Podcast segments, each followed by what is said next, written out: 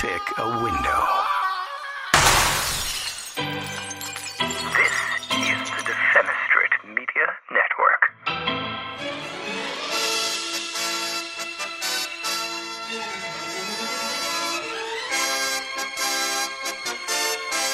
Oh, wow.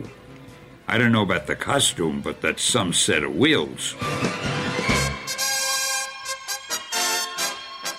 Hi, I'm Marv Wolfman, and you're listening to the world's greatest comic book podcast.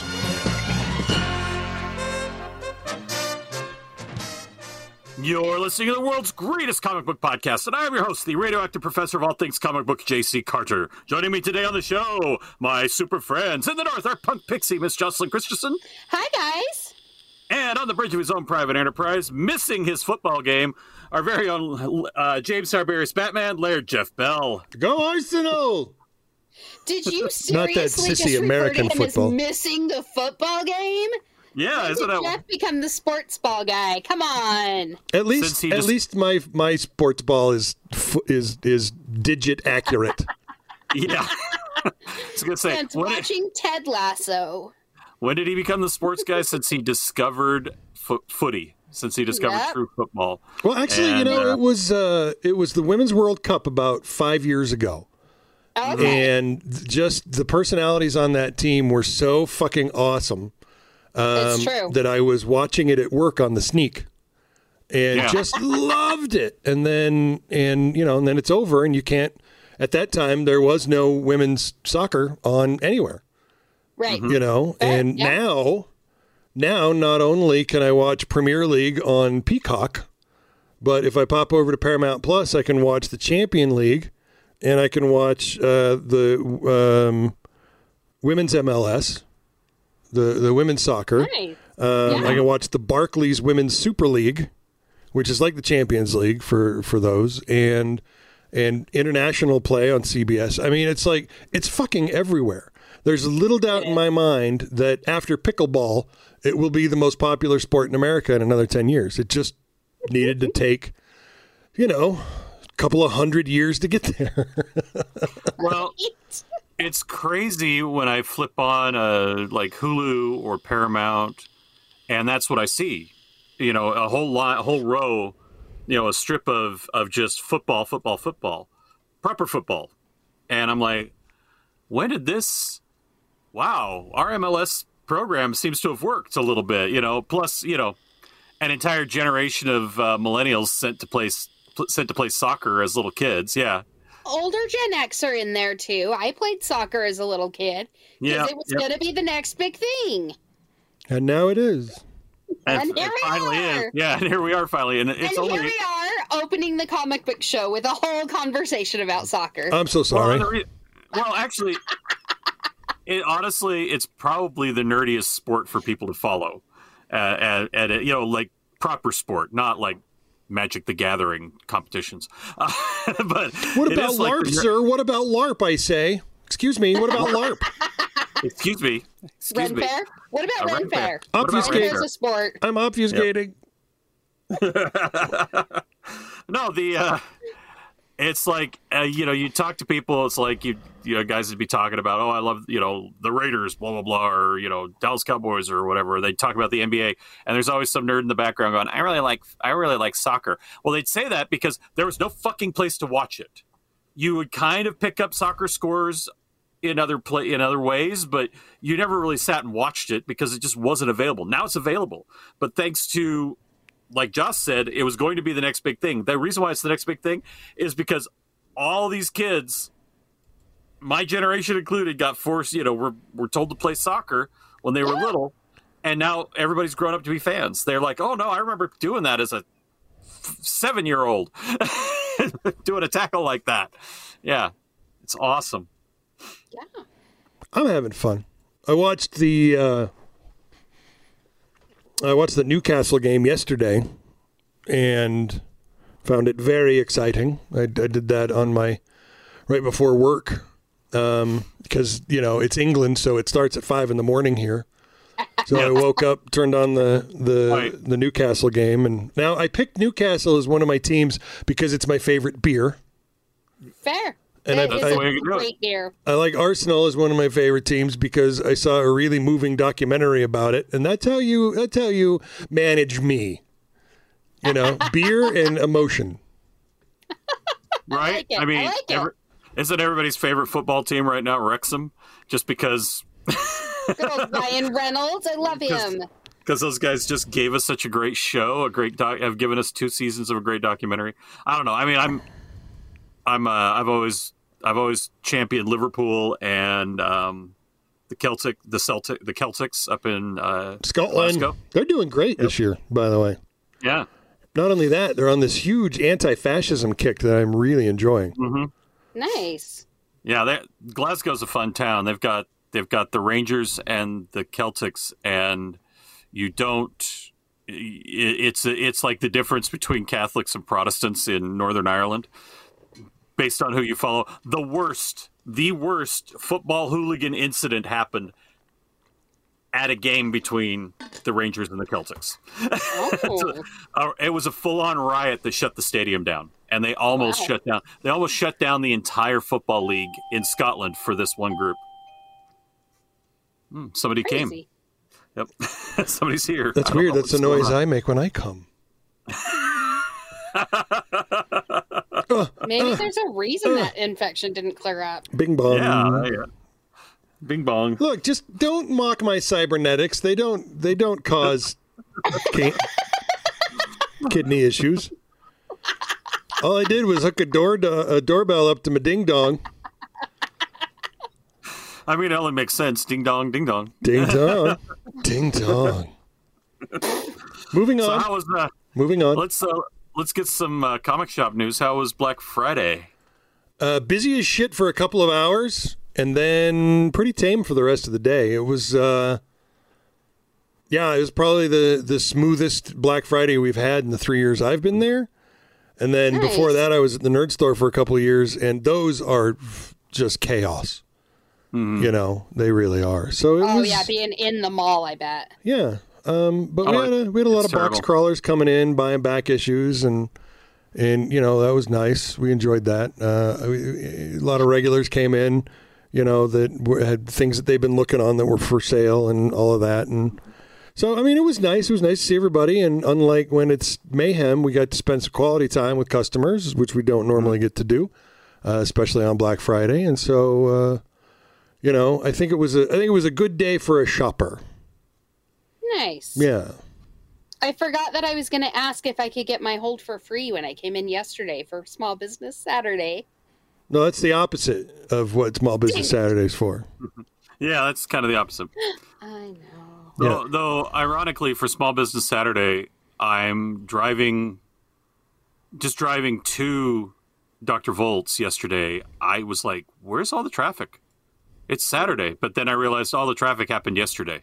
Yep. True. I mean, for a Saturday in Dr. Volt's, it was pretty much what I'm used to going in on Saturdays. So, Yep. except Josh showed up, so I know, we I did. I was we were there, there at the same time. So that was cool. had an impromptu staff meeting. It was great. Well, speaking of staff meetings, let's get on with the show and do the news. News it is. Meanwhile, at the Hall of Justice. Marty Krofft, uh, producer, uh, co-producer of HR Pufnstuf and Land of the Lost, uh, is dead at 86 years old. Uh, he died of kidney failure on Saturday in Los Angeles, California. Um, often referred to as the King of Saturday Mornings, Krofft and his brother also produced a number of primetime variety shows, including Donnie and Marie, and Barbara Mandrell and the Mandrell Sisters. Yeah, that's that's right. That's Yep. right. Uh, they began their careers producing children's television with H.R. Pufnstuf, a live action program about a boy um, in a fantastic land with a dragon for a friend uh, and a witch, Witchy Poo, uh, as the enemy. As conceptualized, the show followed the interactions between human actors, actors in uh, costumes, and life size puppets with gigantic fucking heads. Yes. Yeah, they. Yeah, well, um, what, what, what we call festival puppets, and they were they were yeah Pufnstuf himself was a big festival puppet. Yeah. Crazy stuff. Yeah. Yeah, nuts looking. And uh, and Witchy Poo is terrifying. Mm-hmm. You know, and then you flip over to the Sleestaks, and it's like you are the least intimidating bad guy on television. That's because they move so slow in those wetsuit costumes they Yep. had to wear. Yep. you don't even have to run away from them. You can just walk briskly. Yep. You know. oh no, the Slee But I- We've got like an hour before we need to run. Finish your breakfast, Will. You little shit. Yeah, Marshall, Will, and Holly. Morning today. Well, I guess they don't know. They're still in the land of the lost. Uh, They also produced the 2009 movie with Will Ferrell, Oh, which was funny, but still did not trigger any nostalgia for me because it was really shitty. Yep. Yeah. That too. That too.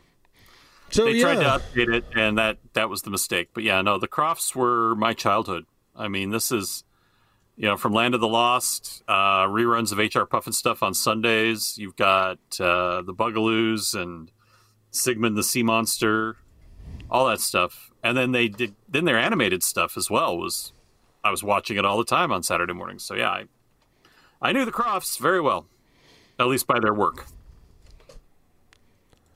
yeah, yeah, yeah. HR Pufnstuf. Who's your friends when things get rough? Mm-hmm. HR Pufnstuf. Can't do a little because he can't do enough, which makes him sound not very good at stuff. Yeah, that was. A, it's always a weird, weird line there, weird lyric. yeah. Anyway, uh, let's see what else have we got. Uh, who else is dead? Um, oh, Sopranos actress uh, and from Goodfellas, Suzanne Shepherd, dead at 89. Um, she played uh, characters on The Sopranos and Goodfellas. She played the mother of Karen Hill, Lorraine Bracco, in the 1990s Goodfellas, and the mother of Carmela Soprano, Edie Falco, in The Sopranos. Uh, it was announced via Facebook um, by actor and real estate agent Tom Titone. He's not a very good actor, is my guess.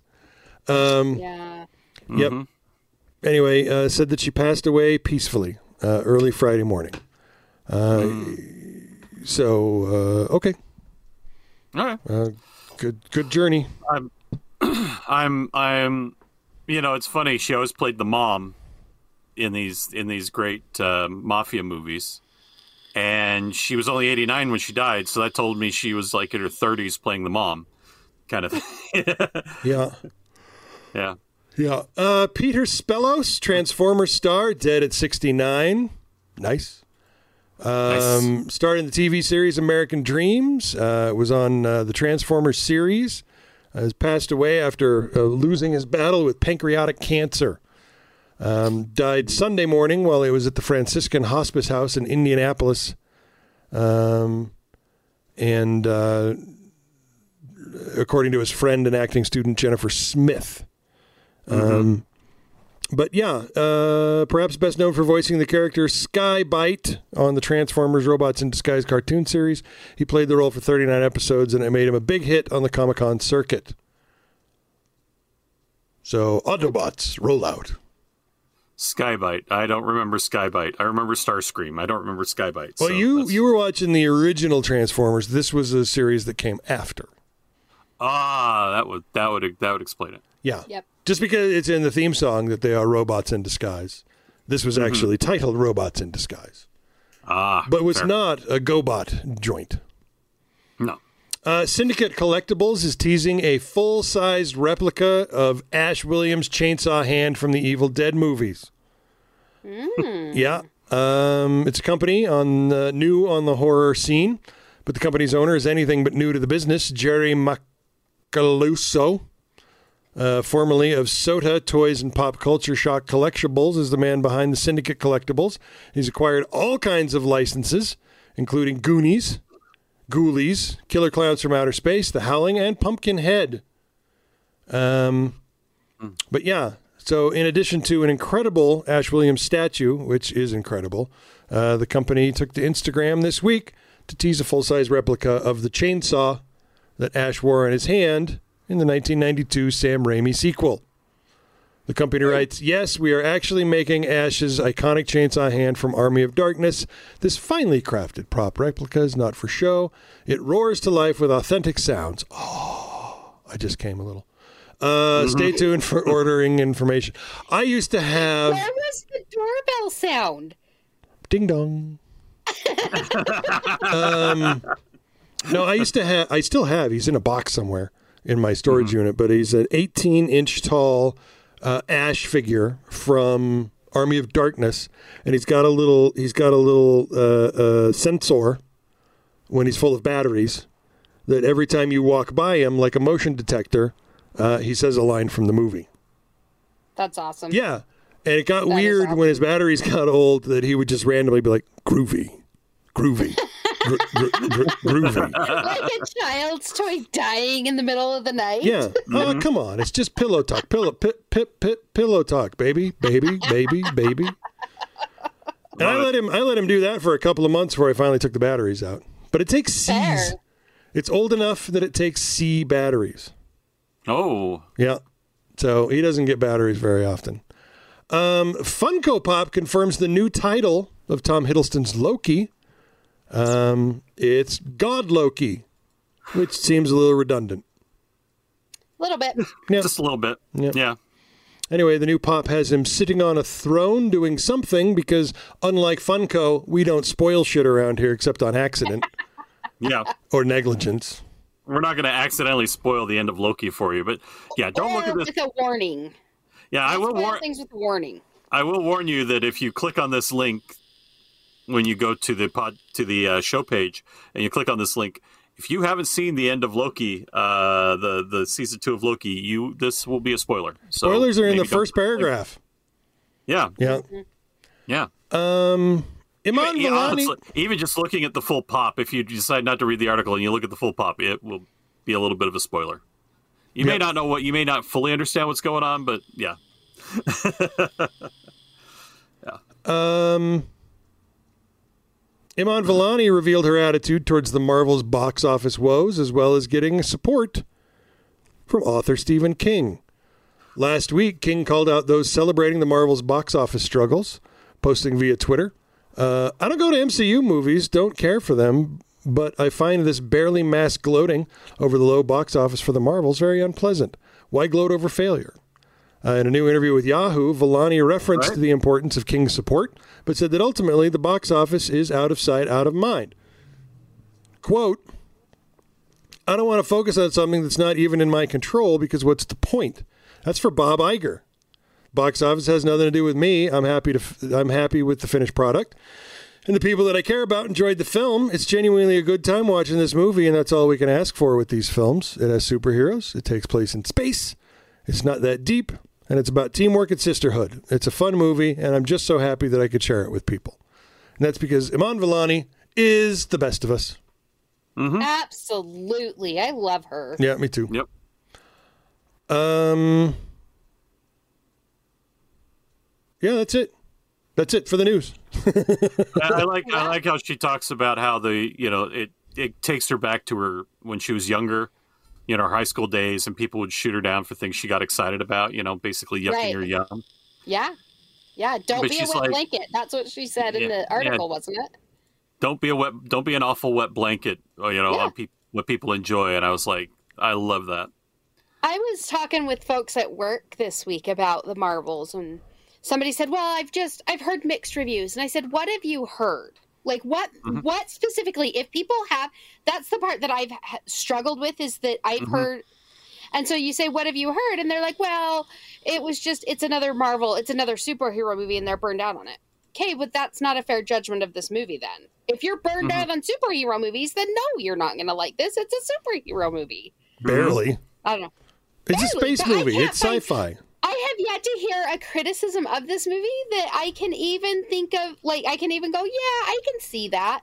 We had a I haven't heard guy. Yeah, we had a guy in the shop the other day that when he was shit talking it, I'm like, "What exactly was it you didn't like?" He's like, "Oh, I haven't seen it." I'm like, "Oh, then what's the problem?" He's like, "Well, the box office is low." And I'm like, "Maybe it's because people like you are standing around bitching about a movie you haven't seen because you haven't seen it."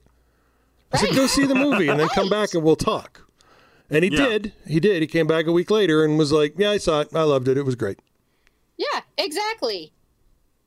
Jerk faces. Jerk faces. So. STFU and go see the movie. That's Yeah. all. You Yeah. know, shut the fuck up and go see the movie. Honestly, that's it. Just go see the movie. It's a really good movie. It's It one of the best. For me, it's one of the best. Uh, it's it's when Marvel's at its best. Yeah. You know, it's just it's rock solid. It's got great performances across the board. Things happen that move the story forward in two different directions. By the end, two different directions have been taken that we're like, ooh, what's that going to lead to? And ooh, that's that's where we thought we were going with all these young characters being introduced everywhere, right? And it's like, Right. yeah, this this is this is where we're going, and I'm excited about it. And then meanwhile, you've got you know, just the wet blankets out there saying, "Well, it's box office is low." Well, that's because you didn't, you, sir, didn't go see it on opening weekend, or ma'am. like the That's rest right. of us did, who are true believers. I love When it. when Stan said "true believers," he said, "We are true believers. We believe in our product. We believe in what we're creating here, and we want you to." And and so when he would include us in that, and when he would say, uh, "Face front, true believers," in his in his soapbox, he was saying, "You're part of this." You know, you're a true believer as well. You believe in our product. I'm like, I'm a true believer. I will see every Marvel movie on opening day that comes from Marvel. I'm not so good about the Spider-Man Sony's things, but when it comes from Marvel, I go see him on opening day, and it's like, yeah, because I'm a true believer. And if it's a terrible movie, I'll tell you about it on the show. I have yet to see one that's truly terrible. I've seen ones that I'm like, eh, I don't really care about this movie, but the rest, I'm like, fuck yeah, I love this movie. Yeah, Yep. Agreed. That's still And it on for the news. yep. And so on that note, we'll take another break. We'll take a break, and when we come back, we're talking TV.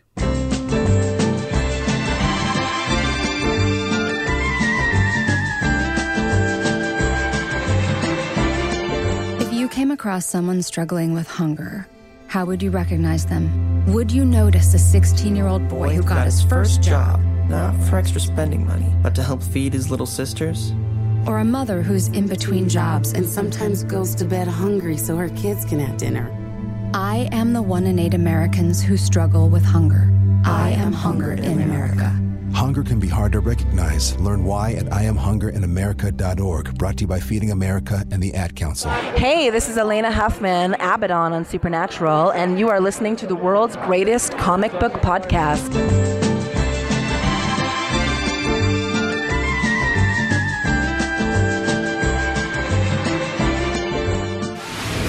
Is nothing wrong with your television. Do not attempt to adjust the picture. We are now controlling the transmission. We control the horizontal and the vertical. We can deluge you with a thousand channels or expand one single image to crystal clarity and beyond. Please stand by. So, what have you guys been watching on the TVs this week? Just? Ooh, I watched a bunch of Christmassy stuff because that's fun. So, if you are a fan of Melissa McCarthy, Mm-hmm. um, I would highly recommend on Peacock there is a movie called Genie. And it was just cute and charming and delightful. We just put it on in the background to have something to watch. Um, let's see. I watched Lessons in Chemistry, so I'm still we're not done with that one yet, but we're catching back up. Oh, yeah. And it's been real, real good. Real, real good, folks. You got to be watching that. I, of course, watched the Macy's Thanksgiving Day Parade because I watch that every year. um, I, I put it on and went into the kitchen to work to continue making getting my turkey ready. So Oh, I, I actually missed the whole thing because I was busy dealing with Tom Oh. Turkey. See, my mom loves Thanksgiving and loves to cook Thanksgiving and always Mhm. sent me into the living room to watch the parade as a kid. So Mm. I still just go to mom's for Thanksgiving. So I watch the parade and then I go and dinner's ready. It's great. Um, and then the other fun thing that I watched, um, Hannah Waddingham, who is the boss in Ted Lasso. Rebecca. What's her name? Rebecca. Thank you. I couldn't think of it. Um, she has. I did not know this, but she is a West End and Broadway actress I did with know that. musical theater background, and so um, she has a Christmas special on Apple TV, um, and it was just cute and charming and delightful. I, Like- I recommend it if you like the season. Half of the like Ted this- Lasso cast showed up. Ted Lasso, yep, half the Ted Lasso cast shows up. It, yeah, it was just really cute. And this is a time of year that I am gonna watch all kinds of uh, Christmassy junk. Mhm. But I did decide yesterday, actually, while we were in the store, the mini and I decided we're gonna do a rewatch of Hawkeye because it's a Christmas show. Yeah. Yeah. No, uh, that's a good idea. Exactly. Yeah, we That's what threw we to. threw Hawkeye on uh, on Thanksgiving Eve because Oh. it was close as I could get to a Thanksgiving movie. Ah, there. I am Fair. thankful for Hawkeye the series; it was good. I am thankful for Steve Rogers the musical because it was epic, yeah, it was. and Ant Man wasn't there. Oh, because he had a book to promote. Yeah. What What else did you watch, Jeff? Uh, the Mission Impossible, the new movie, uh, had a Black Friday sale on the rental. It was only three ninety nine instead of fifteen ninety nine, and I'm like, I'll do a little Hayley Atwell for three ninety nine. Uh, Not only was it quite very good, uh, it it it really whetted my whistle for part two. And it and it ended on a cliffhanger, but in a satisfying way to where Oh, okay. it, not like fucking Endgame where you're like, what the fuck? And you're like, this one, it's like, I'm excited for the next half. um, doing, like I said, doing a rewatch of everything Star Trek. Uh, we finished off Strange New Worlds, moved back on to season three of Discovery. We're now about halfway through season four. Um, getting ready for season five, and then we'll go back and start Picard. Um, went and s- yeah, went and saw Next Goal Wins, Taika Waititi's quote new movie end quote that he actually shot before the pandemic. It's been shelved for almost five years. Wow. Uh, that was uh, Fassbender and a bunch of uh, Samoan folks from American Samoa, and was just fucking adorable. Oh my god! It was a simple movie. It was it was built on a formula that's pretty easy to pick out what happened, and yet the whole time, all of these beautiful Samoan people just being themselves and being fucking adorable. The fact that it is insanely transpositive uh, was just a wonderful, wonderful little movie uh, that we enjoyed. Um, and then Monarch on Apple TV, the new Godzilla series. Oh. They dropped the first two episodes. They're in time for Thanksgiving. Uh, you've got Wyatt and Kurt Russell um, playing the same character at in different decades. So you have you have Kurt Russell's kid playing Kurt Russell, you know, sixty years before we have Kurt Russell playing Kurt Russell. And That's that's, kind of awesome. yeah, it was that was that was it was it's a really nice piece of action right there. Um, and I enjoyed the shit out of it. It is a slow burn. It's a watchy watchy. There's not a lot of monsters so far, but it's not about the monsters. It's about the organization that, if you'll recall from Godzilla King of the Monsters, that was monitoring and trying to wake them up. And then, about an hour ago, I finished watching the Doctor Who special with David Tennant, number one. There's two more coming every Saturday, starting two days, three days ago. Um, yep. And it's on Disney Plus for some reason. But I, They did get the streaming rights to that. Okay, good. All the No, other what I- 13 seasons are still over on fucking HBO Max for some reason. Yeah, and um, you can't watch. So everything that that's all over on Max. You can't watch any of the new Who stuff that's been released for the 60th anniversary because that's all tied up in BBC licensing. Specifically, they wanted it only for license holders, and in so if you don't know, some people don't know. In Britain, you don't have commercials because you pay a license fee uh, basically a tax to watch television every month. And your license fee pays for all of these, you know, all these wonderful programs like Doctor Who. So they said, well, we only want these available for license holders. So all they did all these little specials where every living doctor except for Tom Baker, who is barely living at this point. Uh, I was going to say, bless his heart. very soon I'm going to be in deep mourning. Um, It's gonna destroy me a little bit, just like when Stan died. You know, I saw the Uh, pictures of him from yeah. last week. I think you can mourn now. Yeah, I know. He's he start he started losing weight. He's he got on a diet and started losing weight after he did the 50th anniversary special. Yeah. Mm. So for 10 years he's been dropping weight. He's the weight he was when he played the doctor in the 70s, but on his old man body that was quite rotund for a while. He looks it looks very disturbing to see. He looks he looks like a skeleton with skin stretched on him. Yeah. Yeah. Yeah. happens sometimes. Yeah, It- it- and he, I mean, he's still he's still spry. He's still got that twinkle in his eye when he smiles, and he's still Tom Baker. But anyway, they did a whole bunch of little specials without, uh, you know, the surviving cast from original Doctor Who, and uh, basically they would get together. They'd either talk or they'd play out a little scene or something on the TARDIS set, and that would be it. But all that is on iPlayer. You can't watch it in the U.S. because it's only for those who pay for a license. You can if you have a VPN. It's true. It's true. You just spoof where you're from, uh, and then fi- and then of course uh, the new Doctor Who, um, everything for these new specials plus uh, the new Ncuti Gatwa season will series will be on Disney as well as, and where we don't know yet if any of the other ones, all the spin-offs will all that are supposed to be part of this Disney pro- producing thing. We don't know for sure if Disney's producing them, so we don't know for sure if they'll show up on Disney Plus. They may only be for license holders in the UK. So, yeah, it's going to be tricky watching Doctor Who and all the Doctor Who spin-offs. and you have to have two subscriptions. You got to have Max plus um, uh, Disney. Disney, so you can watch. You can go back and watch the old stuff and and keep up with the new stuff as well.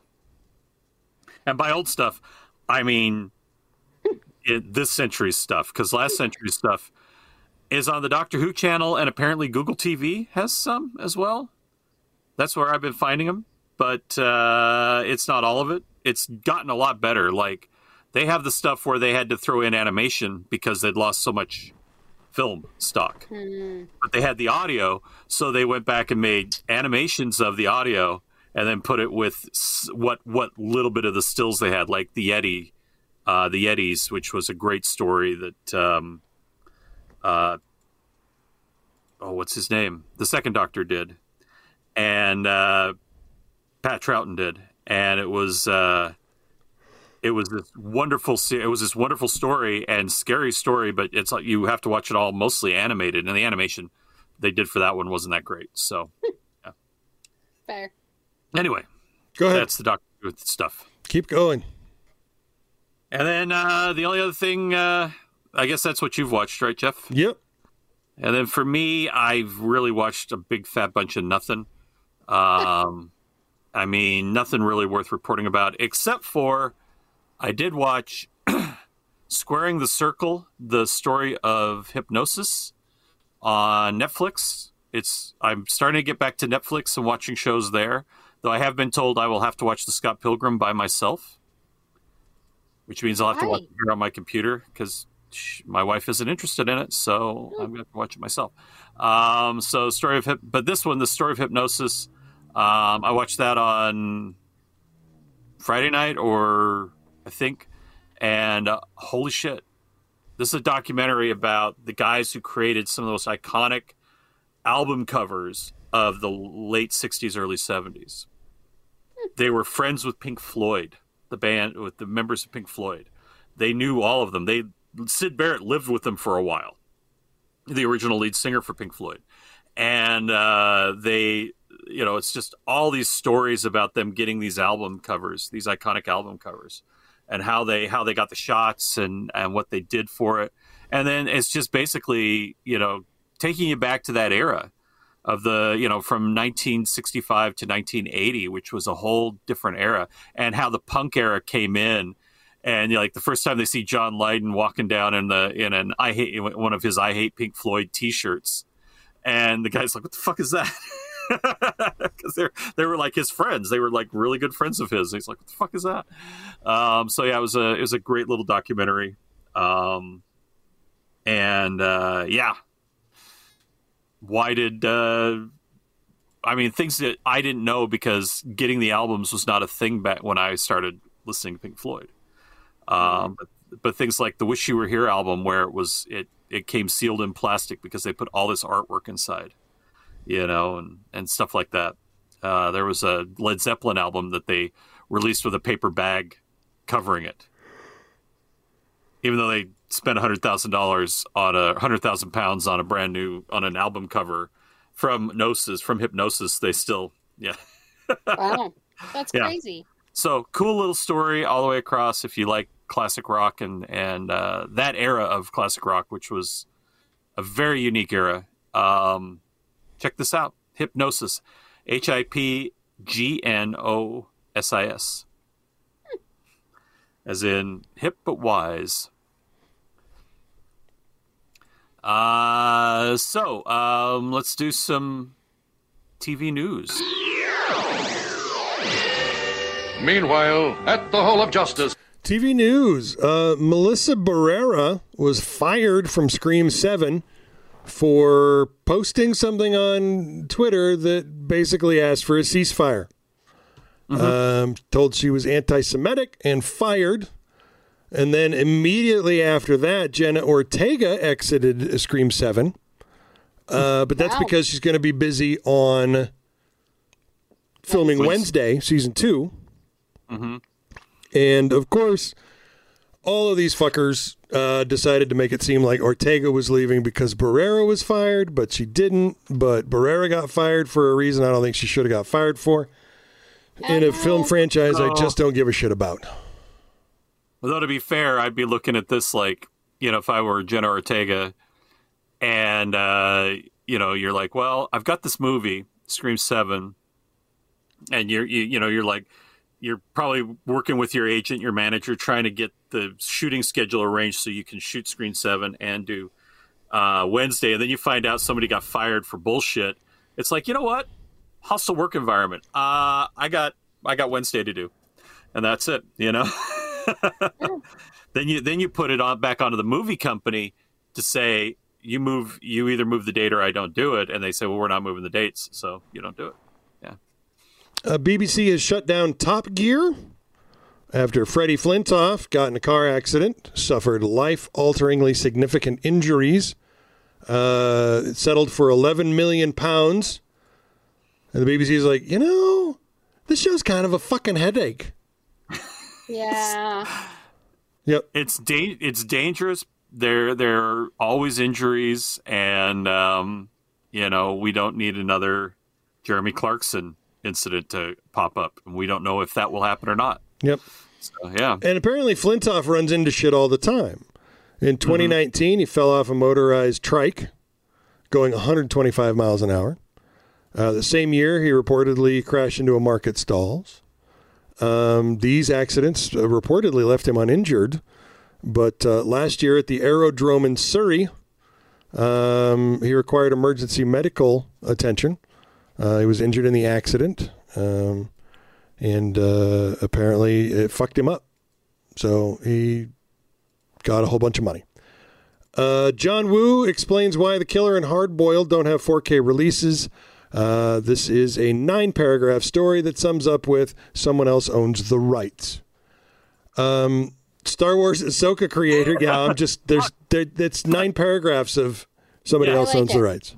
But they dropped a little nugget in there that I was like, ooh. You take it. They're doing they're doing an American version of The Killer, directed by John Woo.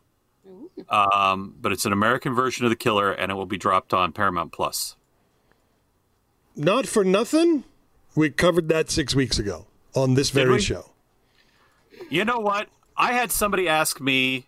My brother-in-law asked me at Thanksgiving, uh, "Did you talk about this on the left show?" I'm like, I don't remember week to week what we talk about. I really don't. I get through the show, it's out of mind. I don't Every remember. Sunday, my family goes, "What'd you guys talk about today?" Same shit we talk about every week. folks. exactly. How to take over the so when you world. say- when Jeff says, "Hey, we covered that story," it's like, yeah, I'm sure we did. I don't remember. Yeah, I hear them more than you guys do. Yeah. Uh, yeah, it's true. You do. You do. Star Wars Ahsoka creator Dave Filoni, or Filoni, Oh, I like Filoni, Felony, named Lucasfilm's chief creative officer. This means Dave Felony is in charge of all the Star Wars shit. This Holy is crap, good news. His dream came true, and so did mine. It's I liked awesome. I mean, uh, the only other one I would have liked as much as Filoni getting it would be uh, Favreau. So I'm happy with Filoni. totally happy. Favreau's got movies about sandwiches to make. Mm-hmm. Yeah. Um, and then Nicholas Hoult um, from uh, About a Boy and things after, but About a Boy Mm-hmm. uh, has been uh, handed the role of Lex Luthor um, in uh, in James Gunn's Superman Legacy. So that's pretty cool. That is Well- pretty cool. I like him. It's a big one for uh, um, uh, Hoult was also the Beast in Yes. the new X Men movies, so he's he's jumping he's he's cro- he's jumping ship. He's crossing he's crossing the genres there. Yeah, That's kind of fun. Yeah. And and About a Boy. Yeah. It was And in What About a about, it was Boy, about yeah. a boy with uh, with uh, what's her name Toni Collette and uh, the Hugh what's his name Hugh, Hugh Grant? Grant. Hugh Grant Hugh Grant. That's it for the news, gang. All right. Okay, uh, we're going to take a little break, and when we come back, we're talking comics.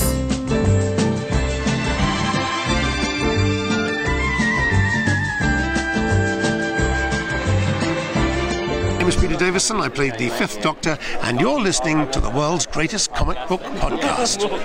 Neil Armstrong waited 6 hours and 39 minutes to step onto the surface of the moon. Jackie Robinson waited 20 months to play his first game with the Brooklyn Dodgers. And even DiCaprio had to wait 22 years to win an Oscar.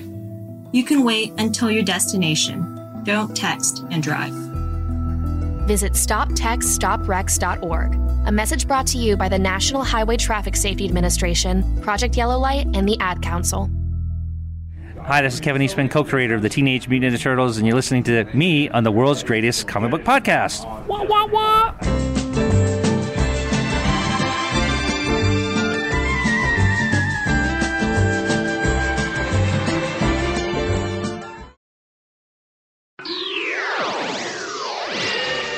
Meanwhile, at the Hall of Justice. All right, uh, let's get some comic book news. Comic book news it is. So Vault Comics did this cool thing with a book called uh what is it? Unnatural Order. Mm-hmm. I think I have that right. And they offered it to comic book shops, the number one on that one, for free. Uh, we bought 250 of them for Dr. Volts and gave them to our customers. Yes. Some comic book retailers charged full price for theirs. And I, I can't make a I can't make a judgment about that. Well, to be fair, to be fair, No. Why would I do that? it it is uh, it was kind of their it was part of Vault's intent was to release them for fr- was to not charge for them, um, to help comic book retailers because Right. They've bought into this this thing from the comic book retailers to say our business is failing. We're all going to be out of business soon. So they're like, well, we'll do something to to give you some incentive. You can charge full price for this, and you'll you'll reap 100 percent of the profit. But whereas comic book stores that actually do well, like ones run by the Prowse brothers, apparently, um, they were like, no, just give it away, Right. and, and apparently piss off your hold. Uh, You know, it, your it's it's your now that carriers. now that most of the hold folks have come through. Uh-huh. More of them were happy than not. It was just Oh, that that's first day, the the grumpy folks that are like, I don't want free shit. I didn't ask for this. And again, you know, it's sure- the When I picked up my hold and it was there, you weren't in the shop, but I made sure to give Braxton a hard time. I was like, Braxton, what is this? What are you putting stuff in my old four. Get it with a wink. yeah, yeah, 'cause it was after we'd had that conversation. Yeah. Anyway, um, they're doing it again. They've got an order for Beyond Real number one from Zack Kaplan uh, and Fabiana Mascolo, um, and like ten other fucking names, whatever. Um, but yeah, So uh, both times, Vault made the launch of each title completely free to retailers, while maintaining their four ninety nine cover price, uh, which could help a vulnerable market.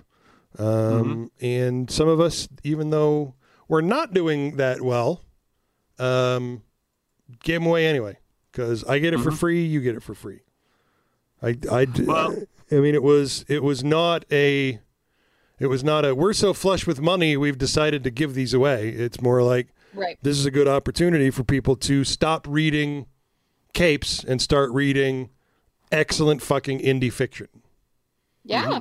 You know, which is what I like. So it's Well, let me tell you, let me tell you what uh getting a free unnatural order did for me. This is just anecdotal. I don't know if it's true across the industry, but I read it.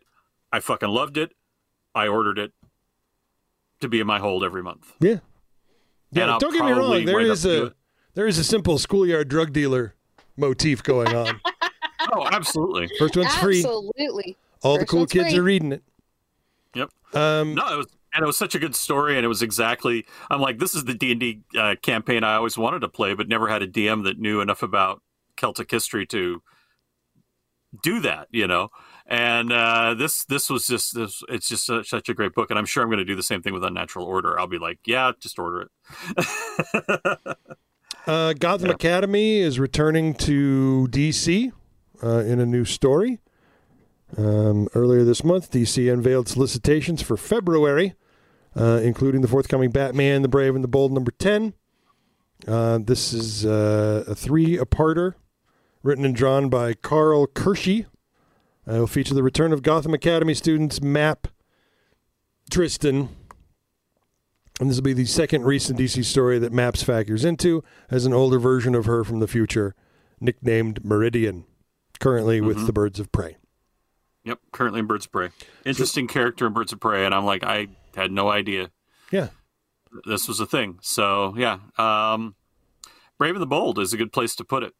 To be honest, that used to be back in the '60s was the place where you would get all these things. You know, that and DC Showcase were what brought you all the, the superheroes and the and the and the stories and stuff that you suddenly became their own series. But it's a great testing ground, and I wish more comic book companies would remember. Oh yeah, we can bring care. We can bring either back old series that people have forgotten about, but continue a story, or we can start. We can launch new things in these little monthly digests, which would be perfect. You know. Um, two pieces of news in this uh, next and last, uh, second to last article. Nope, last article. Um, Doctor Who, uh, Ncuti Gatwa's 15th Doctor, will be coming to comic books in 2024. Um, it's uh, it's called Doctor Who, the 15th Doctor, Free Comic Book Day Edition. They'll be dropping that on Free Comic Book Day, which is, as we know, the first Saturday in May. And this next year in 2024, it also lands on May the 4th. Oh. Shut up. Yep. I'm so sorry. Yep. So the 15th Doctor gets his first comic book in May of next year. He looks good. I like the way they're dressing him. Anyway, that's it for the news. Mental note: I need to get a uh, a Starfleet uniform by uh, by Free Comic Book Day. Because that's you know You should jump onto um, Spirit Halloween right now. Maybe you can get one on clearance. there you go there you go. Well, I want I want one that's like a little more screen accurate made. You know, a, a nice one. But uh, yeah, that'll be the last thing I'll be able to do before I fuck off out of the country for a week. So that'll be fun. And just not for nothing, but Arsenal scur- scored in the 41st minute. uh, a header, a block, and then a header, and a punch in the head. But it went And in. a punch and in it the counts. Yeah, the goalie punched the, the guy from Arsenal in the head. But that's it for the comic book news. He kept trying to score on him. That's the problem. Yeah. Uh, let's uh, let's talk about what we've read this week. Uh, start with Joss. You had a Um, I did. I read a lot because my dog got me up at six thirty this morning. So I have had a lot of coffee and I read a lot of comic books today.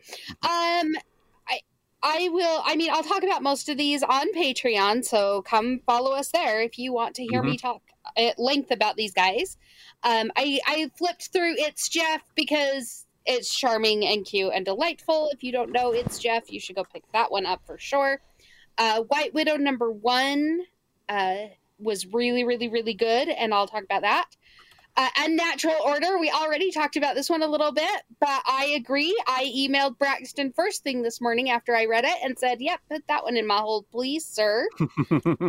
um, Spider Man India, one through five, I read the entire little short series. Um, and then in depth, I'll talk about, of course, Daredevil.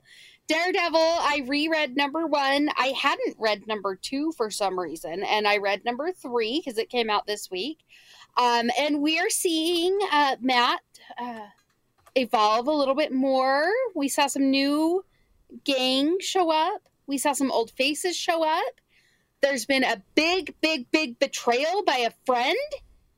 And the gang, the new gang, has a secret leader. You guys, it's very intense over in the Daredevil. Hell's Kitchen is getting real intense right now. I am real excited actually, because this is going to lead into the tie-in that starts Gang War. Hmm. So there you go. That's what I know. I've already a step ahead, I think, on Gang War.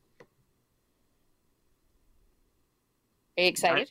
I think I'm you excited. are. I think you are. I am. Yeah. I am excited for Gang War because Gang War is going to bring in all my little street level guys that I like so well. Yeah. Yeah. Yeah.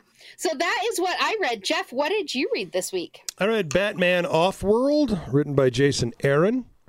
Uh, and I read The Holy Roller by Andy Samberg and fucking Rick Remender. Um, How was that? How was that? I will talk about that one in Patreon. Fair. Uh, Very fair. Batman Offworld was pretty fucking good. Um, it's got those Jason Aaron tough guy tones that just nobody else does quite as well. Um, and unlike what we thought or were reporting, uh, Batman left Earth on purpose for Oh. this space adventure, um, including spending $535 million buying a spaceship from Star Labs. Hmm. That seems to be about the right price. Yeah, probably. So yeah, yeah, he goes to space and gets himself captured on purpose by otherworldly beings that are way tougher than him. And uh, stuff happens then for the rest of the issue. But it was enough that I am ready for issue two, which I can't have for another three weeks. Lame. Yeah, Damn it. pretty much. So that's what I read this week. How about you? Uh, I read uh, She-Hulk number two. Um, this the sensational She-Hulk number two. I should I should say. Uh, the Hulk pays her a visit. This is the new Hulk, the hippie Hulk, the bannerless Hulk, who uh, is pissed because she's been following him, and he's like, "You stop following me," and she's like, "I am not following you." And meanwhile, she isn't really understanding what he, what he's saying, and he's not Bruce, even though she keeps saying Bruce because she knows it's Bruce, but he's like, Bruce isn't here anymore.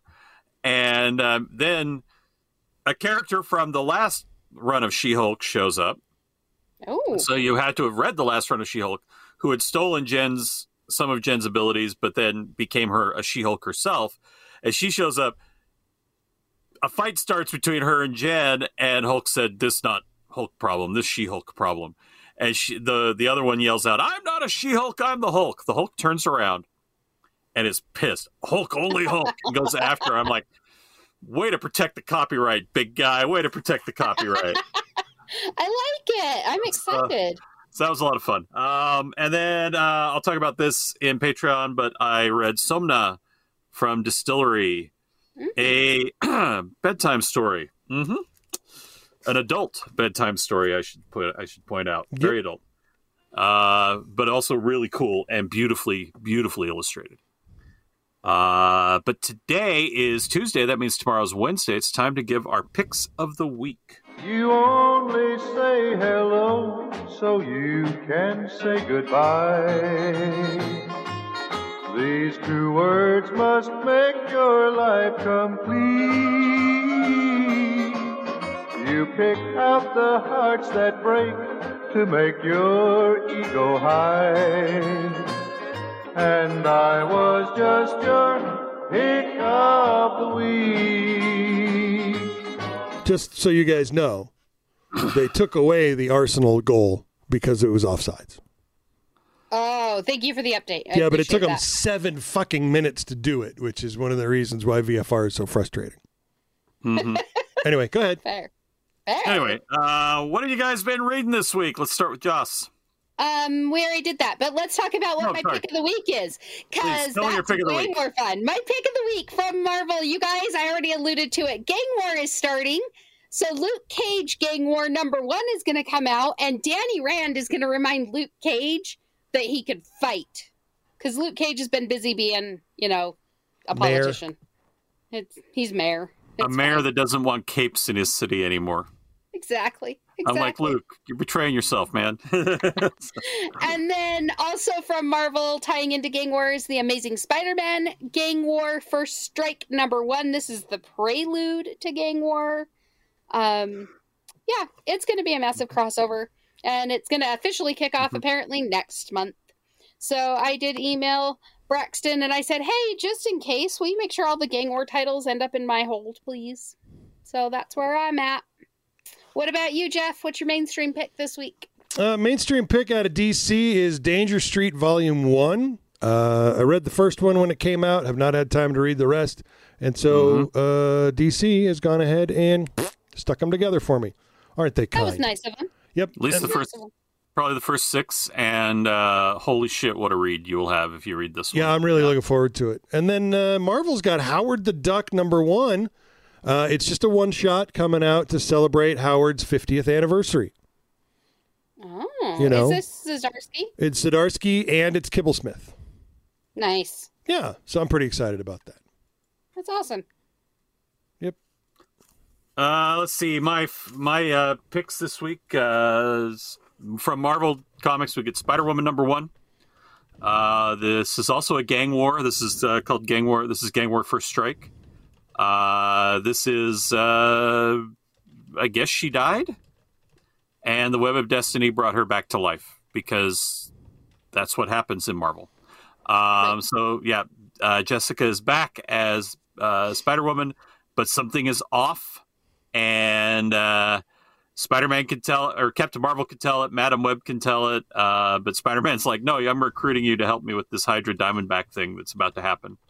So this is uh, this is a whole new thing for Spider Woman. Um, she's back in the original costume. No idea about the kid. No idea about any of that stuff because I have not followed her adventures in any of the stuff that she's appeared in. Uh, meanwhile, uh, from DC, we get Titans Beast World number one, written by Tom Taylor. So, of course, I want to read it. Uh, and we get uh, Ivan Reis uh, doing the artwork in it. So, it's going to look really fucking cool. Um, he was the guy who did uh, Aquaman when New 52 launched. So, yeah, I love his work. It's just beautiful. Uh, yeah, we're getting. Um, this is basically the the Necrostar has uh, is trying to end all life on Earth, and the only world, hero who can save the world is Beast Boy. Um, by the end of this, this so this is the beginning of a new cro- of a big crossover event. Um, it's only going to go through the months, uh, the month of December, basically. You know, picking up here at the end of November, going through the month of December, a little bit in January, then it's over with. So just like they did with um, the Nightmare one, only this time they're not stopping the series to do it. they're not going to push push pause because man, that messed me up in in remembering what had happened in in previous DC comics. Um, but yeah, basically, by the end of this, a lot of heroes are going to get turned into uh, anim- you know anthropomorphic animals for a brief time, and Beast Boy's the one that can save it. Uh, I will say I picked this up, uh, Titans Beast World Evolution. This is not the beginning of Beast World, by the way, kids. This is just Beast Boy's first couple of appearances. Uh, one, well, not even his first couple of appearances. It's not even his first appearances. It's like the first time he tried to become a Titan, and then him telling his backstory as uh, written by Marv Wolfman and illustrated by George Perez, which is beautiful and really funny because there's this, you know, the the the story he tells is is not shown in reality in what Perez draws, and it's so cool. I like that, and that's from a Tales of the Titans from back in the the eighties. Um, Tales of the Teen Titans from back in the eighties. So uh, we're gonna find out what uh, what's gonna happen here with the old Beast Boy, and uh, I'm, I'm pretty excited for that. Um, and uh, that's that's uh, my picks for that's my mainstream picks, and then indie pick. I've only got one uh, from Dynamite, uh, the issue number six of 007 for King and Country. Uh, Bond versus Myrmidon. No holds barred, no quarter given. This is the end of the story. This fucker's been taking a while to come out. That's like I wait week, I wait months and months for each issue, and I'm wondering if they're not kind of stretching it out so there's more time for the next James Bond story that's going to be written by Garth Ennis to get completed, get its artwork completed, so they can push it out. Because now that I'm creating comic books, I know how long that shit takes. True, you do. You Yep. do, my friend.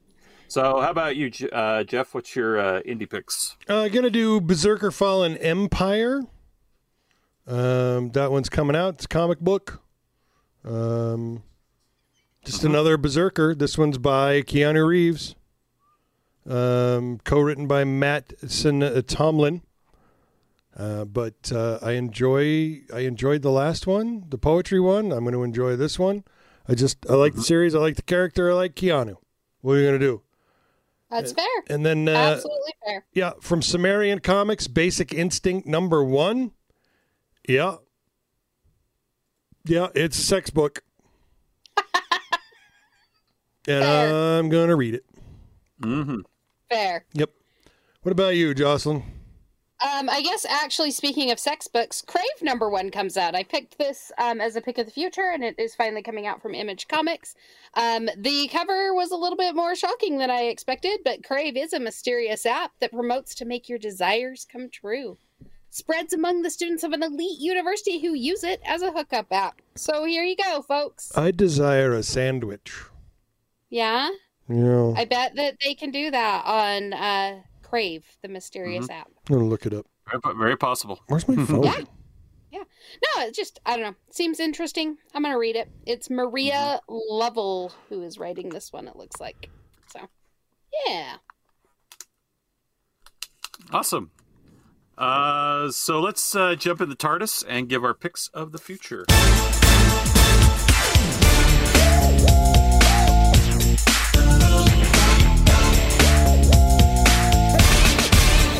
So uh, this is our last ones for uh, January yep. solicitation. We'll pick up February solicitations, although there are some February solicitations available right now. Uh, they won't be all fully available until next month. So Yep. basically next next show. Uh, so we'll start giving you the February ones. So these are the this is the end of the January. Um, Joss, what's your pick? So I decided I don't often pick large like trade paperbacks as a pick. Um but knowing that Christmas is coming and guessing that I will have some kind of Christmas money that needs to be spent, I am going to look for Daredevil Modern Era Epic Collection Underboss uh, by my Brian Michael Bendis, Bob Gale, and more. Simply because this gets into Daredevil. It's it's collecting Daredevil Ninja one numbers one through three and Daredevil uh, number 16 to 31 from 1998. But this was a run I've never read. Um, Hmm. This predates my reading of Daredevil, so I'm going to pick this one up because I am sure that I will absolutely adore it. Um, and why not? So it's going to run, it's a 472 pages. It runs $45 essentially. Um, but that's going to be That's- my pick.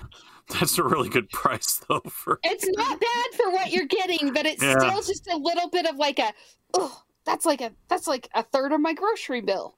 So Mhm. you know, kind of have to think about those things sometimes. How about like you, Jeff? eighth. more like an eighth of your grocery bill right now. Um, following a trend, I'm doing Berserker Bloodlines Volume One. Mhm. Uh, This one is 1999, created by Keanu Reeves. Um, so yeah, this is uh, it comes back. It's an all new collection. So we'll see how that goes. I've liked what I've read so far, so we'll see if I like this one too. Yep. Yeah. And you? Um, I can't remember if we did this one. If we haven't, if we have, well, it's been a long month. Um, I doubt anybody listening is going to remember either. yeah. So, uh, my pick from DC Comics: John Constantine Hellblazer, Dead in America, number one. Ooh. This is written by Si Spurrier, who uh, and uh, drawn by Aaron Campbell. These were some of the guys working on Constantine, uh, John Constantine Hellblazer at the end of its run prior to the New Fifty Two. Yeah. or actually right around the time of the New Fifty Two. Right, they were still so basically the end of the Vertigo run, and this is basically bringing back all the Vertigo stuff. So. Uh, Constantine, uh, he's cheated death once again, but his heart's not beating. His body is decaying and he, his friend Nat, and his son Noah are on the run in America, wanted for murder, and it's all John's fault. Um, it's as because it always is. Uh, But as it turns out, Dream needs John's help. Something terrible has taken root in America, and it's using the sand from Dream's pouch to impose its will. If John could put a stop to it, he might be able to parlay that favor into a chance to save all their lives. But he's going to need help from someone that hasn't spoken to in years, someone he wasn't uh, always all that kind to. Uh, someone or some, someone or some thing. Swamp so yeah, yep, a swampy thing. So basically, you got Zombie John Constantine, uh, Dream, who I assume will be Daniel, the Daniel version of Dream of the Endless, and uh, of course uh, Swamp Thing. All and this is the the original Swamp Thing, you know, not the new Swamp Thing that's in DC. So all of this is basically coming back to all the good old Vertigo stuff, which I'm excited for. Um, extra length, 28 pages, and it's an eight. It'll be an eight issue limited series. So get your order in right now because that's going to be fucking awesome. Yeah, especially is. if you're especially if you're an old school Vertigo fan like me. This is I'm like you're bringing back Vertigo as far as I'm concerned. This is going to be awesome. Yeah, we were talking about it at the shop, and I'm like, I know it's coming out under Black Label, but they really ought to just bring Vertigo back, and because Mm-hmm. Black Label means I get one every three to four months. Yeah, Vertigo, man, I just got good shit every month. Mhm. Right. So, anyway, that's right. And even, even if you can only put that out, put out the the Si Spurrier thing once every four months, you know, you're you're still getting you could get good good stuff all the time. And I would like to see. I'd love to see DC. I agree. I'd love to see DC return to Vertigo, and um, I'd love to see all of them return to some of their more adult fare. I know it didn't sell well enough for them to keep justifying it, but still. But we like it. It's not all about the sales, as Iman Vellani will remind us. It's not all That's about right. the sales. That's right. All right. Uh, I guess that's it for us kids. Anything else? That is it. Nothing. All right. As always, I invite you to join us on Patreon, patreon.com slash defendmedia. Uh, bring a friend. Get them, get them to sign up. Come on. Join us over here on Patreon. Be part of our Patreon squad. Help us form a Patreon platoon. Uh, we really need we really need a lot more support. Um, we've got some new shows about to launch on the Defenestrate Media Network, and the more money we have, the less scary it is as we come up on the end of the year, where we'll have a much bigger hosting bill than we've um, had for a long time. So Uh, uh, let's let's get this. Let's get some money. Excuse me. Let's get some money brought in, and uh, the best way to do that is to join our Patreon squad. And it's the folks on Patreon that keep this show coming to the rest of you for free. So join us on Patreon. Uh, this week we're gonna we're gonna cover those reviews of the books we didn't quite get to, and we may have a bonus if we got time for it. we may. We may. We probably won't, but we may. We may. I'll And read and- less comics next week. Sorry. And our and our bonus, as always, would be a list, and you know how we love lists. Um, so uh, join us there on Patreon, patreon.com slash defendmedia.